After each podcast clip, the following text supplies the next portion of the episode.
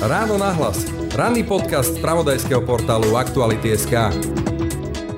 Prezidentské voľby podľa očakávaní vyhral uradujúci prezident Tayyip Erdoğan. Jeho vyše 20-ročná vláda tak bude pokračovať. Bugün kimse kaybetmemiştir.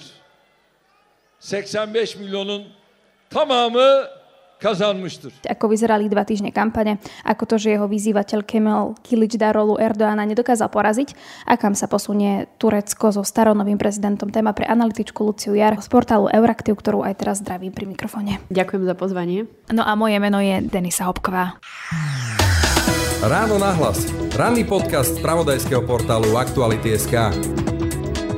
Tak ten výsledok Erdoğan zvíťazil vyše 52% a Kemal Kilic Darolu vyše 47%. Čakali ste takýto výsledok? Asi už po prvom kole bolo jasnejšie, že v druhom kole, ak by to chcel Kilic Darolu vyhrať, musel by sa možno stať zázrak. Tá mobilizácia síce prebiehala nových voličov, e, mladých voličov, e, nacionalistických voličov, ale teda zjavne sa mu to nepodarilo. V podstate um, rozdiel medzi Kilic Darolom a Erdoánom, síce ešte nemáme tie oficiálne výsledky, ale vyzerá, že je okolo dvoch miliónov hlasov, čo v tureckých voľbách naozaj nie je veľa. Recep Tayyip Erdoğan vyhral v 52 provinciách, v podstate provinciách, ktoré sú centrálne v krajine, centrálna Anatólia sa to volá. A zase Kılıçdaroğlu v takých tých uh, západných pobrežných oblastiach a samozrejme v kurdských regiónoch, uh, kde zase uh, sú to v podstate veľmi jednak um, regióny, kde, kde žijú vzdelaní ľudia, kde je naozaj skôr tá elita a, ktor, a regióny, ktoré v podstate produkujú 75% hrubého domáceho produktu v Turecku, čiže naozaj tá taká majetná časť uh, Turecka. Tie výsledky asi už sa po druhom kole dali čakať v prvom kole si myslím, že to bolo také najočakávanejšie a ja to teda sledujem už nejakých 12-13 rokov veľmi detailne a asi to bolo prvýkrát, kedy naozaj sa zdalo, že tentokrát sa to zmení, ale teda nestalo sa. No a nie je to práve posun, že vôbec bolo to druhé kolo a že nebolo to úplne tesné, veď 2 milióny je veľa, ale, ale zároveň ne, nebol ten výsledok až taký úplne rozdielný, čiže nie je to nejaký posun, že tá turecká spoločnosť tiež možno chce už nejakú zmenu? V podstate, keď si to napríklad porovnáme s poslednými prezidentskými voľbami, to je, tie boli v roku 2018, tam sa do druhého kola ani nikto vlastne nedostal, Erdogan to vyhral v podstate rovnako s 52% hlasov už v prvom kole. Zmeny sú, tých hlasov v podstate dostal, dostal trošičku viac teraz, ale dá sa to samozrejme pripísať aj tomu, že tam už boli len dvaja kandidáti ale neviem, akože ono je to zaujímavé možno v tom momente, že ak, aké konkrétne témy si vybral Erdoğan, ktoré ťahal nielen v prvej časti kampane, ale potom e, seriózne aj v druhej a Klždarolu v podstate za ním, za ním ako keby nestíhal. Keď už uh, ste to naznačili, poďme k tomu, že ako to, že Erdoğan vyhral, s čím teda vyhral? No my sme si mysleli, že tie hlavné témy, a zdalo sa to tak aj z tých predošlých prieskumov, pre voličov budú primárne ekonomika, primárne možno následky zemetrasenia, pretože naozaj možno zemetrasenie nepocitil každý, určite to nejako emocionálne každý v Turecku prežíval, ale tie ekonomické a hospodárske strasti, ktoré naozaj krajina prežíva, nie len v súvislosti s takými krízami, ako tu máme my, ale v podstate osletých 5 rokov pokles meny, v podstate 450-percentné oslabenie meny za posledných 5 rokov je obrovské číslo. Dnes už len 50, už len v úvodzovkách, ale 50-percentná inflácia minulý rok takmer 80%, dokonca neoficiálne čísla hovoria o veľkých, veľkých e, rozdieloch, možno aj 100% inflácii.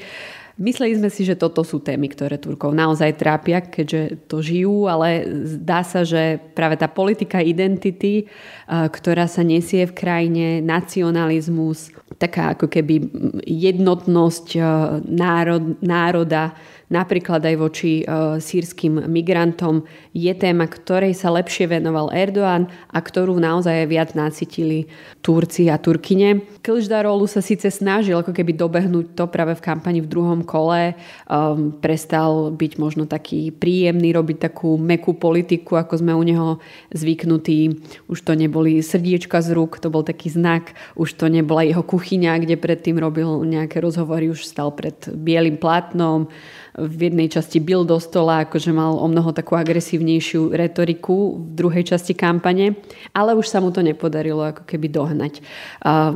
Snažil sa získať viac nacionalistických voličov, pretože tam ten tretí kandidát e, sa zdalo, že od neho by teoreticky mohli nejaký prísť, ale tým si zase ako keby odplašil kurdských voličov. Videli sme zníženie, zníženie účasti v kurdských regiónoch chcel viac um, sa obratiť na mladých.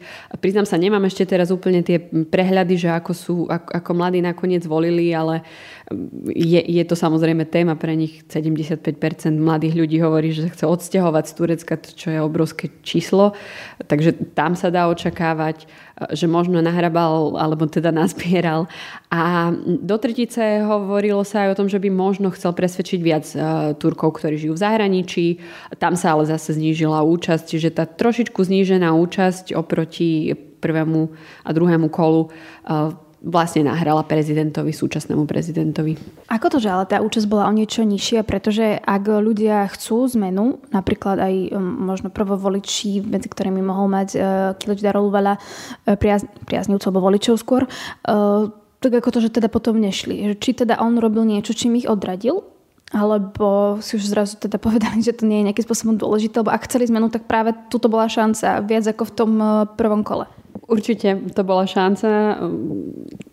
Klžda rolu možno vlastne nevedel úplne pracovať mm, um, s, tými narratívmi, ktoré od neho voliči žiadali. Nemal možno takú charizmu, akože nebolo to žiadne prekvapenie, že niekedy bude musieť sa objaviť na miesta, ktoré sa mu nebudú páčiť. On veľakrát čítal napríklad z papiera Erdogan, on proste príde a je, je hviezda ako na futbalovom zápase. Posledné dni sme dokonca počúvali také nápady zo strany Kližda Roula, že vráti e, futbalové zápasy do e, televízie TRT, to je národná televízia, pretože tam už nie sú, tak aj takto sa snažil, ale akože ľudia sa skôr asi rozhodli, e, pretože už vedia, čo od toho Erdoána čakať, vedia, že ich čaká pokračovanie ekonomickej krízy, ale Kiliždarolu ich zjavne nepresvedčil, že on, respektíve ľudia, ktorými sa obklopil, by to vedeli zvrátiť tak, aby videli nejaké lepšie výsledky, lepšiu budúcnosť pred sebou. Sizlerden bir ricam var. Kendiniz için, evlatlarımız için, emeklilerimiz için, analarımız, babalarımız için. Čiže vybrala tá opozícia zlého kandidáta, nemali možno vybrať niekoho teda viac charizmatickejšieho, niekoho, kto nečíta z papier, kto je možno prirodzenejší, kto by možno viac prilákal aj ešte mladších. No presne to bola debata, pretože my sme vedeli od začiatku, že opozícia, ak sa bude chcieť zjednotiť, bude musieť postaviť naozaj viditeľnú osobnosť. Tam sa okrem Kličdarovla spomínali starosta Istanbulu, spomínal sa starosta Ankary, špecifický starosta Istanbulu, ktorý naozaj podarilo sa mu v roku 2019 poraziť eh, kandidáta vlády, prezidentského teda kandidáta na, na starostu Istanbulu. Eh, Ekrem Imamoglu, ale bohužiaľ eh, hneď potom, ako tie voľby vyhral, začal čeliť množstvu tlakov aj zo strany súdov za urážku prezidenta alebo podobné takéto nejaké narratívy. On sa potom odvolal a v súčasnosti prebieha ako keby ten proces ešte stále s imamolom a vlastne opozícia e, sa nechcela možno dostať do tej situácie, že v polovici volebnej kampane proste odvedú hlavného kandidáta. Čiže sa naozaj musela rozhodnúť, že to teda bude buď Kiliždarolu alebo um, starosta Ankary. Ten je tiež až, možno nie až taký známy, hlavne v zahraničí, ale nakoniec um, zvíťazil taký harcovník e, tej opozičnej politiky.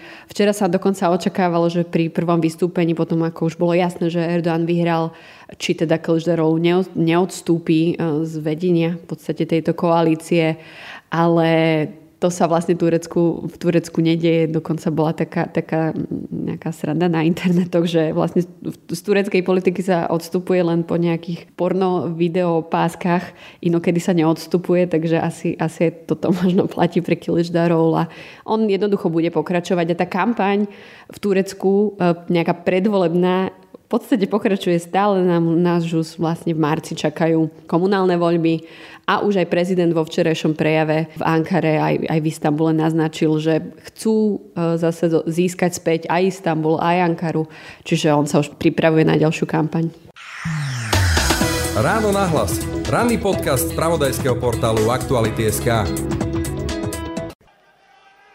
Milletimizin bize verdiği sorumluluğun gereği olarak kimseye kırgın, küskün, kızgın, öfkeli değiliz.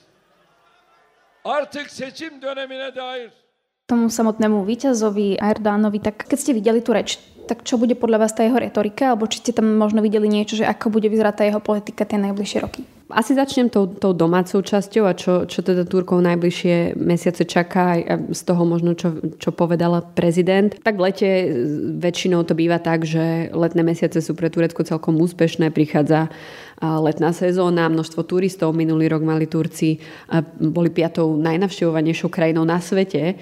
Čiže teraz tým, že ostávajú otvorené napríklad aj pre ruských a ukrajinských, špeciálne teda ruských turistov, tak je to samozrejme obrovský prínos pre ekonomiku. Tým, že mena je taká, taká lacná, tak to sa zase trošku v podstate darí exportu, môžu lacnejšie vyvážať, čiže nejaké, nejaké príjmy tam budú, ale v súčasnosti je tá ekonomická situácia tak problematická, že ak sa naozaj neodštartujú nejaké zásadné e, ekonomické zmeny, ktoré zatiaľ teda Erdoğan nespomína, že by, že by to plánoval, tak e, to bude na jeseň a ešte horšie potom v zime. Účty opäť budú vysoké, ľudia to budú cítiť.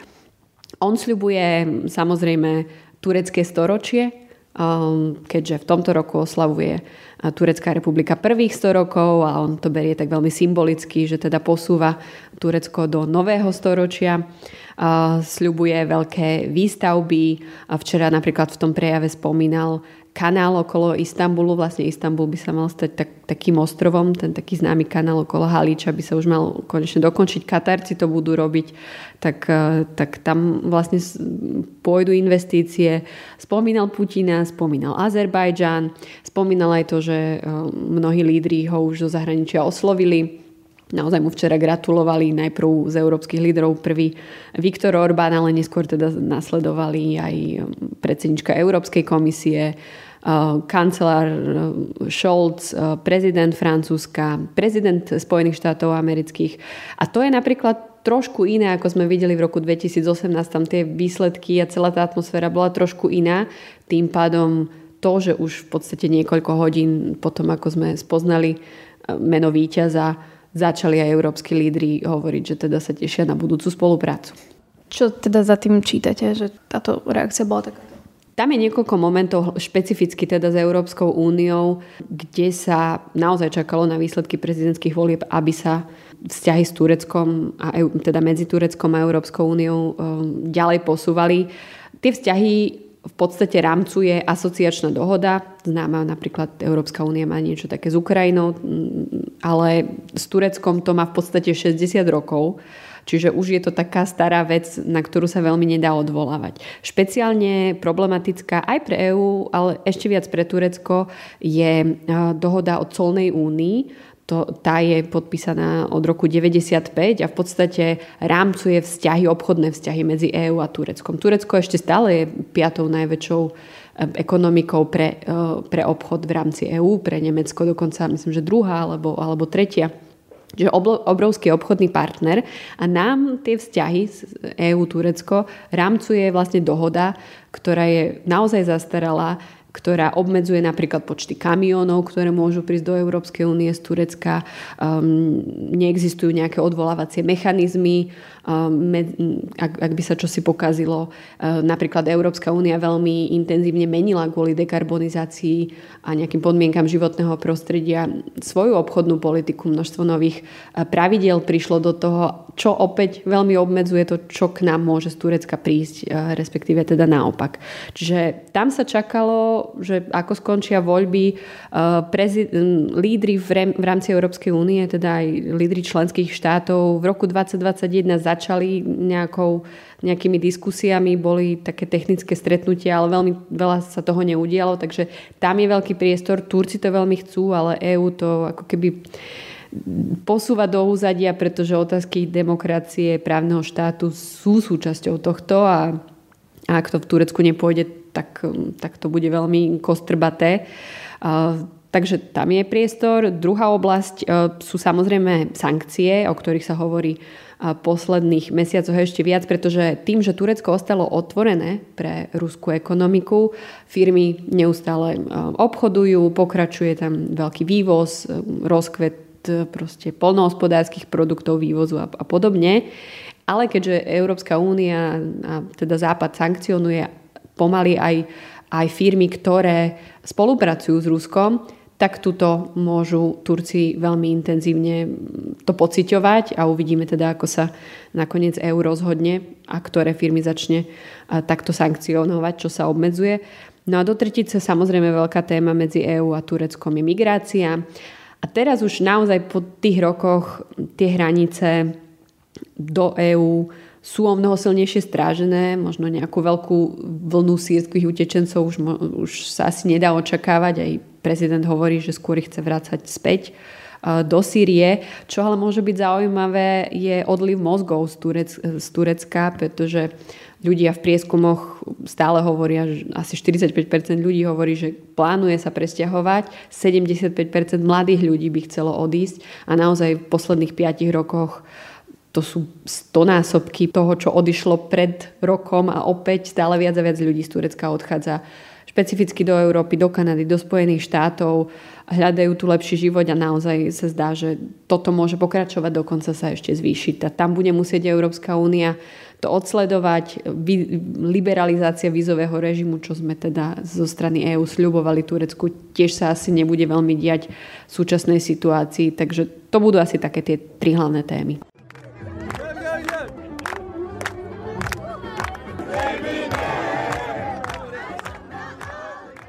Keď ste hovorili, že slubuje Erdogan turecké storočie, alebo hovorí o tureckom storočí, tak čo ešte sa môže diať vo vnútri krajiny? Lebo sa hovorilo, že ak Erdogan vyhrá, môže pritvrdiť, môže byť kritickejší ešte viac voči opozícii, aj voči mimovládka, médiám a proste to, čo bežní ľudia vidia, keď sa vytráca demokracia. Čiže je možné, že ešte v tomto pritvrdí Erdogan, že to bude v Turecku oveľa horšie?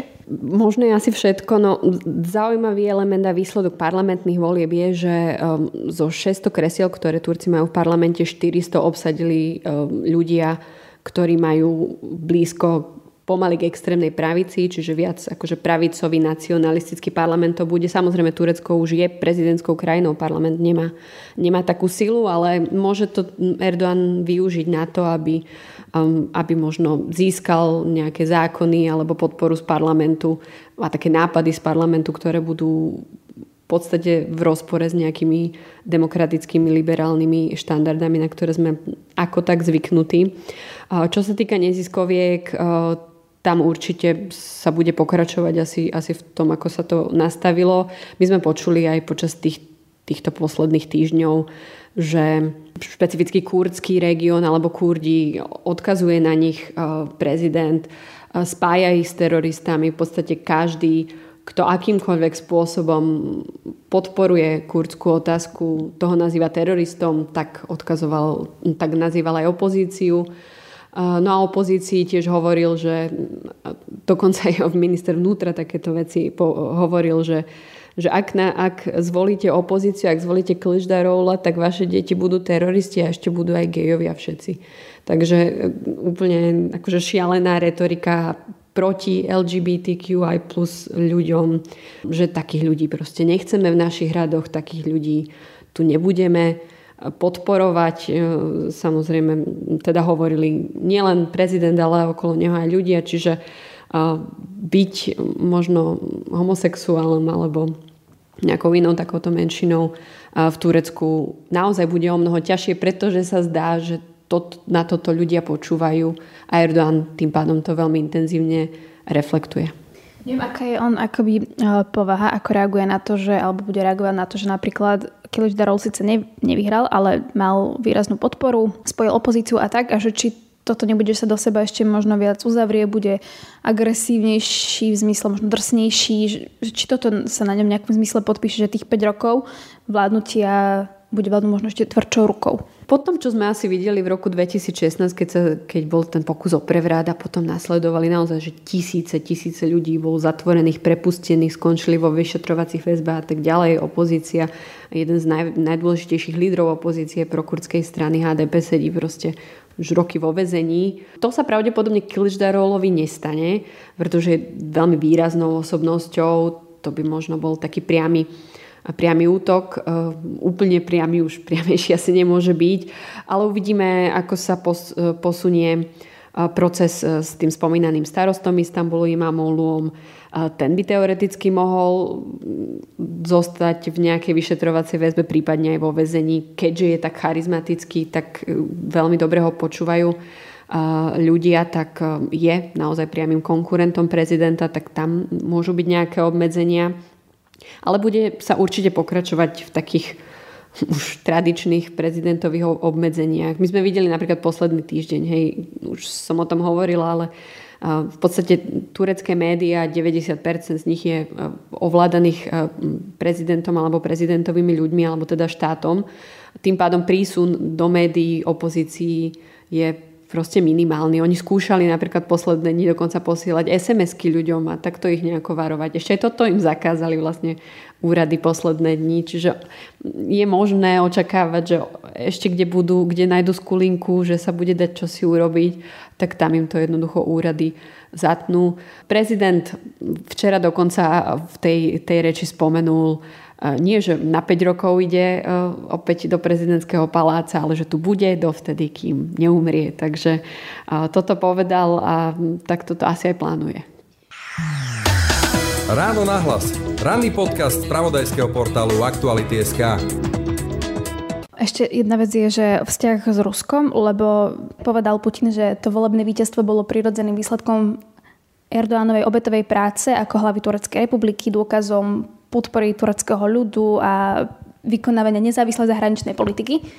Čiže aký bude Erdoánov vzťah smerom teda k Rusku napríklad? Pravdepodobne bude musieť e, Turecko a teda aj prezident ako si splácať účty. Tých posledných týždňoch my sme naozaj videli, že z Kremľa išli rôzne slova, rôzne spôsoby podpory súčasného prezidenta. Hovorilo sa dokonca o nejakej manipulácii, možno kampani zo strany Ruska. To sme síce neúplne asi vieme potvrdiť, ale čo, čo si sa tam objavovalo. A zároveň to boli množ, mnohé také finančné injekcie. Jednak veľká, preinvestícia, veľká investícia v, v jadrovej elektrárni, ktorú stávajú. Ehm, no a samozrejme to, že bilaterálny obchod ehm, pokračuje, narastol, ehm, hlavne v poľnohospodárstve, že je Turecko otvorené pre Rusko a pre Rusov, že témou je pre nich aj Sýria. Naozaj cez, cez Putina sa Erdogan dokáže rozprávať aj s prezidentom Asadom.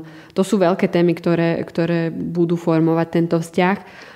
Dokonca je tam zaujímavá vec a to bol odklad splátky za plyn, ktorú dohodol v podstate prezident s prezidentom Putinom. Ten 600 miliónový v podstate šek by malo Turecko zaplatiť na budúci rok. Uvidíme v akých formách, respektíve či ešte bude chcieť odkladať túto platbu, pretože Turecko v súčasnosti naozaj má problém takéto veci splácať. Čiže ako, ako, ako konkrétne splatiť tie všetky dlhy Rusku, tak to uvidíme. Jednou príležitosťou môže byť summit NATO, trošku udržanie Švédska mimo, mimo toho, toho vstupu do NATO. Tam by sa to dalo tým pádom aj vysvetliť tým, že hlavnou témou volie bol naozaj nacionalizmus a boj proti terorizmu, čiže opäť ten taký teroristický narratív, ktorý vyvstáva aj pri rokovaniach so Švedskom tak aj to, to môže byť akože problematické, ale ťažko vidieť asi Erdoánovi do hlavy, či to vidí takto, alebo presne naopak. No a aj včera spomínal v tom príhovore Putina, že chce pokračovať v spolupráci, chce byť ten, tým mostom medzi východom a západom. A, a možno okrem Putina bude veľmi sledovať aj to, čo sa deje v arabských krajinách, pretože keďže je taký obrovský problém s ekonomikou, tak jediné, čo on v podstate môže robiť je buď, že sa znižujú úroky, čo nerobí, buď, že získava nejaké zahraničné investície a tie už zo západu najmajetnejšieho v podstate neprichádzajú do Turecka, ale prichádzajú skôr z arabských krajín. A do tretice vie zlacňovať tureckú menu, ale teda tá už je e, tak šialene nízka. V roku 2020 to bolo okolo 7 lír za 1 euro, dnes 2023 je 20, vyše 20 lír za 1 euro, čiže obrovský pokles meny a tam tiež nevidíme, že, že by nejako lepšil túto politiku. Čiže zahraničné investície a získanie nejakých peňazí zo zahraničia bude pre neho veľkým cieľom a zdá sa, že dvere sa mu otvárajú primárne v Rusku a potom v arabských krajinách. Ten Erdogan a tu Turecko bol skôr taký ten stred toho, že aj tam, aj tam je možné, že sa prikloní teda, že úplne k tomu Rusku, že to bude fakt, že spojenec presne v NATO alebo v Rade Európy bude komplikovať, ako sa to dá, situáciu iným západným krajinám? Je to možné, ale, ale teda či sa to naozaj stane, ťažko, ťažko predpokladať. Určite uvidíme najbližšie kroky. My v podstate už vo štvrtok 1. júla ho uvidíme na samite pri Kišineve. To je Európske politické spoločenstvo. Vzniká taká, taká spolupráca.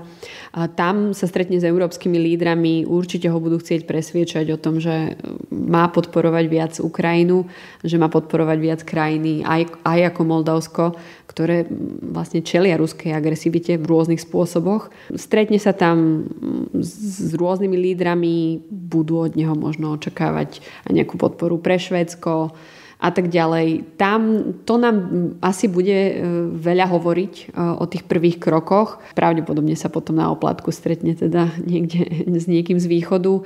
On asi bude pokračovať v politike, akú robil doteraz, kde jeden deň sa zdá, že otvorí dvere Európe alebo Západu a ďalší deň už víta Putina alebo nejakých e, možno autoritárskych lídrov, s ktorými by EU nespolupracovala napríklad. Čiže bude sa pozerať na to, čo doma jeho ľudia chcú a tak si to interpretovať, že musí sa otočiť buď na východ alebo na západ v tej chvíli. Keď to zhrnieme, Turecko čo čaká teda odliv mozgov, prepad ekonomiky ešte dajme tomu väčší, väčšia chudoba a, a čo možno ne, prehlbovanie nenávisti voči menšinám. Asi všetko to, čo ste povedali, e, vlastne polovica ľudí v Turecku nevolila e, prezidenta a ten prezident sa im napríklad ani včera v tom príhovore veľmi neprihováral v zmysle, že áno, som prezidentom aj vás, ktorí ste ma nevolili. On naozaj ide s tou retorikou, že my sme to tu vyhrali, takže to tu na nastavíme podľa seba. Ľudia, s ktorými sa rozprávam aj v Turecku a ktorí možno nevolili Erdoána, tak e, naozaj už vážnejšie, oveľa vážnejšie e, uvažujú o tom, že odídu. Čiže ten odliv mozgov, ja, ja predpokladám, že bude pokračovať, bude veľký. Um, ekonomické problémy sa, ak sa nenajdu žiadne riešenia, ako som spomínala, ani mena sa nezlepší, ani zahraničné investície, ani tie úroky sa nejako nebudú uh, meniť, aby sa odrážali na, na inflácii, tak uh, čo nové vymyslí, uh, aby sa zlepšila tá situácia, je v podstate ťažko predstaviteľné. My budeme vidieť, že, že krajina sa, a Turci budú vidieť, že krajina sa im proste roz, rozpredáva rôznym arabským národom, aj Rusku, teraz už aj, aj v Istambule je neuveriteľne ťažké nájsť podnájom alebo aj kúpu nejakej nehnuteľnosti, v Antalii napríklad. To všetko ako keby obsadili Rusi, kamaráti, kamarátky mi hovoria, že proste už úplne, úplne inak vyzerá tá krajina, že buď vidia Sýrčanov alebo Rusov, hej, že teraz je to tak veľmi viditeľné. No a v zahraničnej politike bude možno vnímaný ako strašne úspešný politik, lebo naozaj byť 20 rokov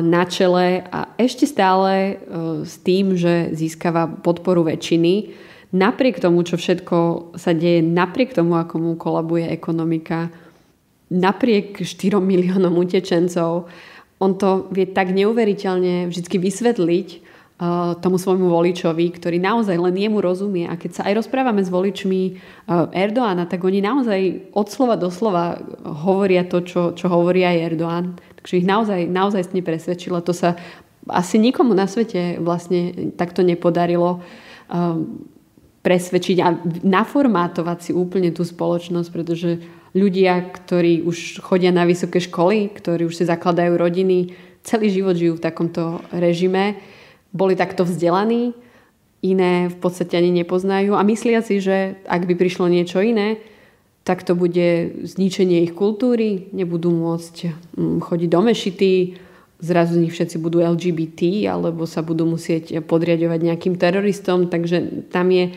tá propaganda tak silná, že možno ani nebolo vôbec možné Erdoána poraziť na takom prvom mieste. Že možno tie šance, akokoľvek by sa opozícia snažila, v podstate neexistovali pri, pri tom, ako veľmi ovláda média, ako rozdáva peniaze Hovorili sme o tých zvyšovaných mzdách, dôchodkoch, koľko ľudí dostalo nové kontrakty. On ešte aj pred volebnou miestnosťou, ako išiel voliť, rozdával 200 lírovky ľuďom ako podpis karty.